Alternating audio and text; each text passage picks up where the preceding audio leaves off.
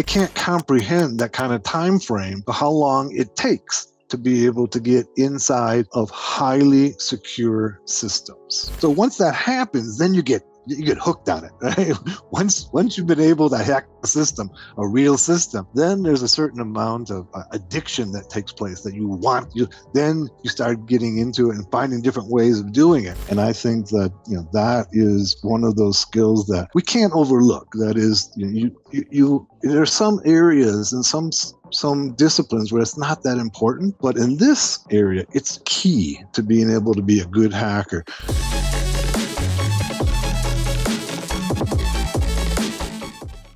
Hey everyone, David Bombal back with Occupy the Web. I've got a whole bunch of books here. These are the books that he's authored, well, some of his books. So, Linux Basics for Hackers, fantastic book if you want to learn Linux from a hacking point of view. He's also written Getting Started, Becoming a Master Hacker. He's also written other books, which are hopefully coming out soon. And in a previous video, which I've linked below, he tells us or discusses the books that he recommends that you buy if you want to get into hacking. Occupy the Web, welcome. Thanks, David. It's good to be here again. It's great to have you back. In today's video, you are going to be telling us the top skills that you recommend someone get if they want to become a hacker. Is that right? Yes, I think uh, we're going to talk about some of the skills that they need and kind of the mindset as well.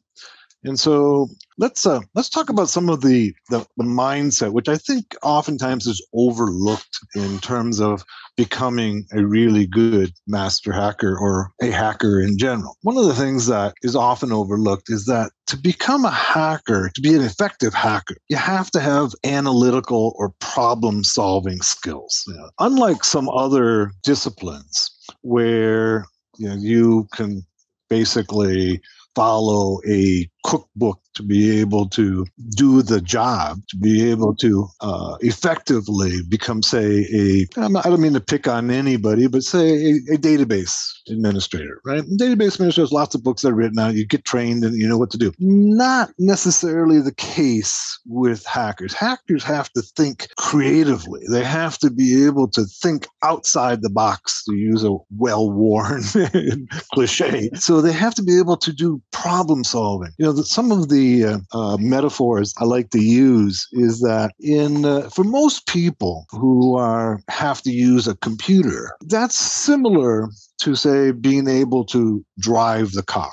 You know, if you just have to use the computer for whatever, you know, sending emails, browsing the web, getting information, you know, sending, you know, creating documents, that's very similar to just being able to drive the car. On the other hand, a hacker has to not only know how to drive the car, but they have to know how to disassemble the car and then reassemble it as well and and and still have it work at the end of it so it's it's a whole different skill set than most people who are using computers that we have to be able to tear it down to tear the car down to every little piece and then rebuild it and have it still work at the end of it. So that's a kind of skill set that requires that to be an effective hacker. And it requires this kind of problem solving analytical skills that are relatively rare. You know, one of the things that early in my life that I did is that I was I was an automobile mechanic, and I think that was some of the best preparation that I that I did for being a hacker because you know you have to be able when you're an automobile mechanic you have to be able to diagnose the problem, then take the, the car apart and figure out how to put it back together. Hence my metaphor about the car. yeah, that kind of analytical thinking, you know, is uh, one of the keys to being a good hacker. So the question always is, and I don't want to interrupt if you want to say something else, is is it by nature or can you learn it? I think it can be learned, but I think that you know, like so many things in life, you know, there's an element of both nature and in being able to acquire the skills. So there are some people who just they need a cookbook. They're never going to be able to be problem solvers. I mean, that's just not not going to be part of their part of their makeup. But most people can if they're trained and spend lots of time practicing at it. So it requires a lot of practice. It means breaking things down to the component pieces, okay, understanding how they work and then putting them back together. And I would say that diagnostics are the key to being a good hacker. And diagnostics are how does this thing work and what's going wrong with it? It now. And I would say that that skill is critical if you're an auto mechanic, if you're a medical doctor, if you're a hacker. Those are all require good diagnostic skills. And I think that you know that is one of those skills that we can't overlook. That is, you you, you there are some areas and some some disciplines where it's not that important. But in this area, it's key to being able to be a good hacker. These diagnostic and problem solving analytical skills that uh, make for being able to understand how things work, how I can take them apart, and how I can put them back together and make them work. So that's number one. Number two, I think, is persistence. we haven't even got technical yet. Yeah. Yep. We haven't got technical yet. Persistence. You know, you don't give up. You never give up. Right. You just keep at it and you keep at it and you keep at it because, you know, unlike other disciplines, the first time it's not necessarily going to work. Unlike, you know, in the YouTube videos and the TikTok videos where everything works in 30 seconds or less. Yeah. Right.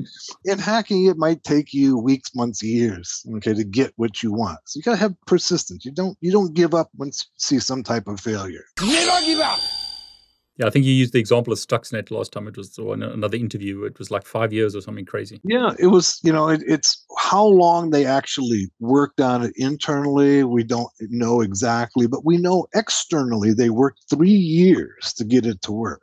So it had been out in the wild before three years before it actually did what it was supposed to do. So I've heard figures of five and seven years, but we know for sure at least three years. And that's, you know, for most people who are starting out in hacking, they can't comprehend that kind of time frame how long it takes to be able to get inside of highly secure systems. There's lots of systems out there that are not highly secure. Those, yes, you can do those in 30 seconds or 60 seconds or six weeks, right? The highly secure systems, you have to be persistent to get inside. In the YouTube videos and in the books, you know, what we do is that we show you insecure systems because that's the place to start. You know, one of the things you need to do is you need to be able to hack a system that's insecure and understand how that works and also have the joy of actually taking control of a yeah. system and hacking it. So once that happens, then you get you get hooked on it right once once you've been able to hack a system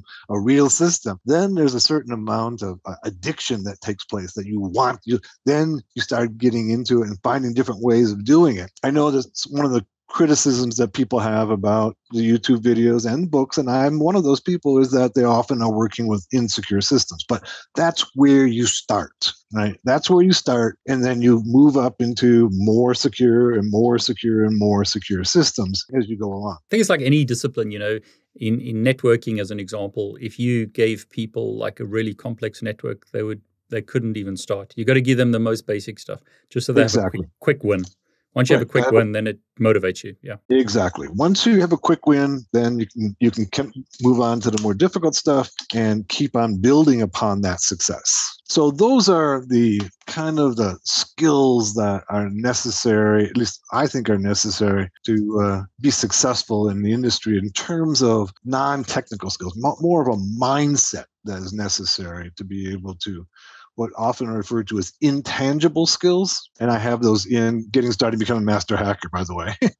so you yeah. cover that kind of stuff in this book as well, don't you? Because you, you teach do. mindset and then you get technical, right? Yeah. Exactly. And now let's get technical. So I, I do have that in the book. So I think it goes without saying, you know, that you need to have some basic computer skills. You know, you need to know how to use a computer. That's you can do simple things like create a document and browse the web and send emails and what have you. That's and, and then you have maybe what's covered in, say, like an A plus class, uh, the the CompTIA A plus, that level of skill. So you understand a little bit be how it's going on behind the scenes. So that's what I would say. You know, if you're starting off in this industry and you're looking at certifications, maybe the first one you do is A plus. Then you need to have some networking skills. This covers nicely the Network Plus, the CompTIA Network Plus. It's a kind of a basic networking certification. I like that as a kind of create a foundation of skills that you need. So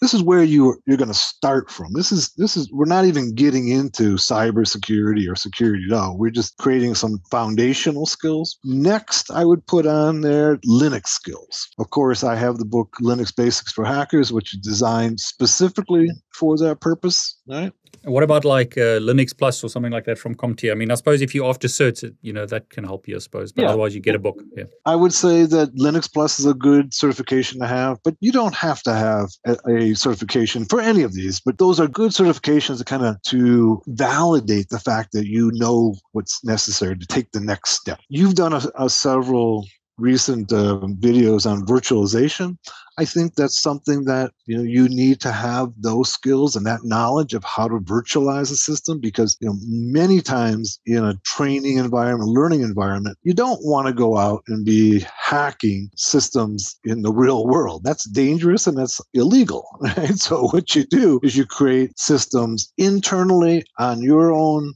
internal network that you can practice your hacking on. And to be able to do that effectively, you need to understand the virtualization systems that are out there, the parallels, the VirtualBox, the VMware. So, and they're they're similar. They're not exactly the same, but they're similar. But understanding the basics of how they work will really help you in being able to practice your craft on a daily basis. I love what you said because in our interview, you said, you know, build your own little network, and so you don't get into trouble. Um, build something that you can test with, and yeah, so virtualization is, is like one of those basic skills, isn't it? Today, exactly. it's a basic. It, yeah. yeah yeah, that way you can stay entirely internal. You're not out there getting yourself into trouble. You can put different OSs in there, practice on different OSs, different types of servers, and before you have to actually go into a real world environment of pen testing, what have you. So, and of course, you can always put in different levels, you know, the easy ones to the more difficult ones, but you can't do that if you don't understand the basics of virtualization. It's also important that, you know, virtualization has become one of those those foundational skills of just working in the IT industry yeah, exactly. in, in 2022, right? And so you need to understand how these systems work and what they can do and what they can't do. Next, I really think that you need to have a Wireshark TCP dump type of background. So Wireshark is yeah, Wireshark is a is a sniffer, as you know, and allows you to do analysis of packets as they're going across the wire. And it's not necessarily one of those things you're required to have, but I would say it's recommended that you have because you can analyze the traffic and the packets in a way that you can't with any other tool. So you can see what's traversing the network and then analyze it and then alter it edit it, block it, sniff it, twist it, pull it. You know, all these things are possible with Wireshark that uh, you can't do. Well, there's other tools similar to Wireshark, but the idea is to have a what's often referred to as a protocol analyzer or sniffer to be able to see the traffic on a network to be able to manipulate that traffic. So I'll say this: I've put I'll put a link below. I've done a whole bunch of videos with Chris Greer, um, Wireshark. Like he, he li- lives and breathes Wireshark. I think. Um, yeah. So if you want to like, yeah, go on. He's and he's written the book on Wireshark, I think. No, he no he hasn't written a book. I don't think he's. um I don't know if you've seen this book. I don't know. I do. I do see that. I is do. This, is this the one you re- you were going to recommend, or was it a different one? No, I was actually I thought Chris had written a book, but Practical Packet and Analysis is a is a good book. It's real simple. It's not specifically for security. It's a good book to get started with in Wireshark. Yeah, I also have a chapter in getting started becoming a master hacker on Wireshark as well. You can get a little introduction, a primer to Wireshark. So that's the second or the fifth skill. Next, we have security concepts and technologies. So this would be something that might be covered by a certification like Security Plus. Now, Security Plus is once again a CompTIA introductory level certification. It introduces you to the concept so you know what's going on in the field of security. So here's the first time that we're moving into cyber security. All the other skill sets up to this point have been kind of foundational IT skills. Now we're starting to move into the security concepts, and the Security Plus uh, certification is a good introduction to it. It's not it's not simple, but it's you know it's ground level of getting into this field things like you know what is an ids what's pki what are firewalls? How do they work? What kind of encryption is used? Those are all things that are covered in the security plus and that's a good place to get a good foundation in security concepts that allow you to move to the next level. Don't you have a course on security plus? I do. Yes i have a, I have a course on security plus Yeah. So that's great. So I mean, I'll put a link below to the on you. So you've got a course on your website, but otherwise, I mean, there's a lot of books, a lot of training out there on Security Plus. But uh, what I really like about your stuff is you don't, and it's a plug for me, and it, just for your stuff is you don't approach it from like the typical way. You come from like a hacker's mindset on everything, which is great.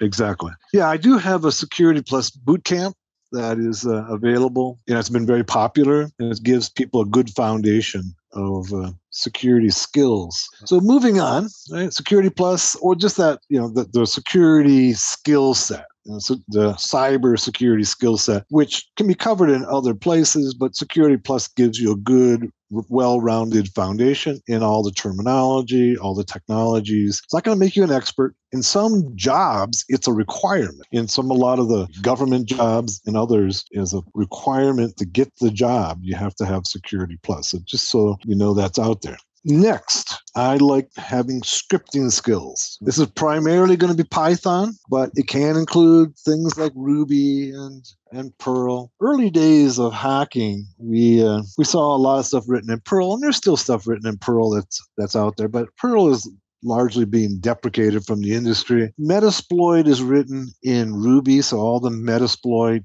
exploits are written in Ruby. Probably 80% to 90% of what goes on in cybersecurity and hacking is done in Python. As we mentioned in another video, Go is coming on. Go is Google's language. It's making inroads into our industry. So, uh, right now, I would say learn Python first and then maybe go afterwards. Yeah, I think it, you know that I, I don't know how you, what your experience is, but like for me, uh, Uh, if you learn one language, it's much easier to pick up another language because the concepts are the same. Right. So, you know, once you've learned to program, right, yeah. it's easy enough to learn a new syntax, right? That's yeah, exactly. basically. The difference between the programming languages, there's different syntaxes and different ways of doing things. But the programming is a mindset. And once you've got that mindset, then you can apply it to many different programming languages or scripting languages. Go out and develop that mindset in one of the scripting languages. If you've already got, say, you know, a C background or a C background or another language, you'll find Python relatively easy to pick up. Right? So if you didn't learn that in college, but you learned C, you'll find Python pretty easy to work with, right? And probably easier than C. I would say, yeah, I would say. Yes. Yeah. Python is the is the key. Perl, Ruby, Go are, are secondary or tertiary languages to, to learn after Python in our industry. Next, I'd like to see people have some database skills. Oftentimes, the goal of the hacker is to get to the database, right? Because the database is where there's all the, the goodies are at. it's the it's the golden fleece of the hacker. That's where you have PII information. That's where you have credit card information. Oftentimes, you need to have some fundamentals of SQL, okay, to be able to get into those databases. SQL is the language that is used in databases. To be able to be an effective SQL injection hacker, you need to have some basic SQL skills. SQL is a pretty easy language to learn, easier than some of the others that we've mentioned, like Python or C. It's really it's a basic language of logic of extracting information from a database and it varies slightly between different database manufacturers whether it be mysql or sql server or db2 but there 80% of it something like that is the same between each of them. So if you learn that language, you can apply it to other ones and just pick up the small differences between them. So when you're attacking a database, you got to have, you should have some basic SQL skills, and you have to know what type of database you're attacking to apply the proper SQL to it. Next, you need to have a little bit of, uh, of web application. You understand how web applications are built. Oftentimes, as a hacker, we need we're attacking the web application. And if you understand how those web applications are built, you have a better chance of being able to break them. You know, that's one of the things that, that Vickie Li, that's her name, who did the, uh, who's done the a bug bounty hacking book does for you. She basically shows you how to break the, the various web applications. For bug bounty hunting, breaking web applications is the primary area where people are making their money is in breaking web applications. So she kind of shows you how things are built and how they can be broken, how to test a web application. And so you can you really can only be effective in making money as a bug bounty hunter if you have these web application skills and know how to break them. I like my people to have a forensic background. I, I like my people to have forensic background because if you don't know what can be extracted about you okay, as a hacker, then you can't keep yourself safe. You need to understand what the other side is doing. You know, one of the things that we always talk about is that we want our defensive people, the people who are involved in, in defending networks, to have a hacking background so they understand what the hacker is doing. And I recommend that they also have a forensic background. Okay, that could be network forensics, that could be you know, just the standard law enforcement forensics as well, so that you understand what you're leaving behind every time you go into a system. What can people find out about you every time you're on the internet? What can they find out about you when you actually enter a system? If you know that, you can better avoid that. And I, I did a class recently on remaining anonymous on the internet. And one of the things should, that, I was going to just interrupt you. I was thinking about that. So everyone, please comment below. Do you want Occupy the Web to do a video where he tells us how to be anonymous online? I'd be happy to do that. Okay, maybe that's the next one we do. Um, so I think forensics, understanding forensics, whether it be whether it be network forensics, whether it be law enforcement forensics, those are all important to understand so that you can better avoid you know, being detected in those environments. If you don't know what you're leaving behind, you can't avoid it. And what for someone, if someone hasn't got that background, how can they acquire that knowledge? Well, of course, I teach classes in all of those. I like that plug. Well done. but yeah, I teach OSINT, I teach net- net- network forensics, and I teach the standard forensics. We actually have the standard forensics coming up this winter, so it'll be coming out like January, February. I think we have both digital forensics and advanced digital forensics in January and February at Hackers-Arise. So if you're interested in forensics, which I think as a hacker is important, right? If you you need to know, as I mentioned earlier, you need to know what you're leaving behind as evidence if you're going to be anonymous. And you mentioned OSINT there. Is that part of that, or is that some another skill Yeah. that's coming up? Well, yeah. It's a separate course at OSINT. So we have OSINT, we have digital forensics, we have advanced digital forensics, and we have network forensics. So there are four different forensics courses that uh, we offer to be able to train the hacker in what kind of evidence can be gathered about them. Then next is cryptography. Cryptography, and when I say cryptography, I don't mean being able to be a cryptographer. What I mean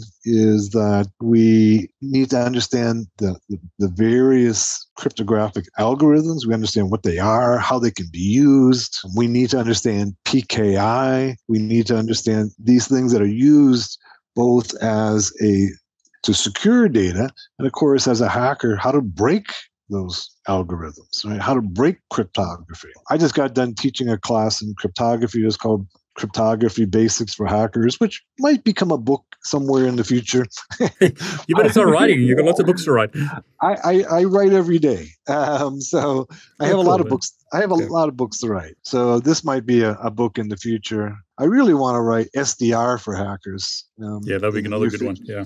I think that there's really nobody has written that yet, and uh, I want to. I think it would have a be well received. And I've in my upcoming network basics for hackers, I have um, a chapter on software defined radio for hackers in that book. So I think that's probably the the most important skill sets. Of course, you know the, these are things that we want to develop as a foundation to become a hacker. Of course, there's lots of other skills of trying to learn the tools that we have in our industry. But I think if you've developed this mindset and these basic skills, you'll go far within this industry. I love that. And I mean, what's nice, you, you've given like a roadmap. So start with A plus, and then go to Network Plus, and then Linux virtualization. I mean, it, it I think it's fantastic. I mean, you you can't understand like Wireshark if you don't understand networking. You have to have some understanding of networking. And I love that you, you went to crypto- cryptography at the end, which is like, you know, public, private keys, uh, symmetric, asymmetric encryption can be quite tough to understand if you don't And, understand and, basic and stuff. like- hashing and Yeah, hashing, yeah. hashing. So you know, all of our passwords are all hashed. So you got to understand how the hashing works to be able to break the hashes. I think that's fantastic. I mean, um, you you obviously teach courses in like almost all of this. I think. I do. I teach courses in just about all of us. So just for everyone who's watching, if you want books, uh, here's again a list of books that uh, we we discussed in a previous video, which I'll link below. Top books to get if you don't want to attend a class, you prefer reading. But there's so much good stuff out there, and um, I always want to plug Occupy the Web's website because he gives us so much fantastic information for free on YouTube. Uh, Occupy the Web, I really want to thank you once again, you know, for sharing. And uh, you know, this is what's so cool about this for me personally. You've got 20 years experience or whatever it is, like decades of experience, and yet you're willing just to share it with the next generation. So thanks so much for doing that. Well, you're welcome, David. I always enjoy being on your show. just for everyone who's um, watching, put in the comments below as always things that you want to see. How to stay invisible online might be another a good video. Occupy the Web's got so much knowledge, uh, such a broad and deep knowledge of all these topics. So I really want to get him back for lots and lots of interviews. So please put comments below stuff that you'd want us to see. Occupy the Web. Thank you. Thanks, David.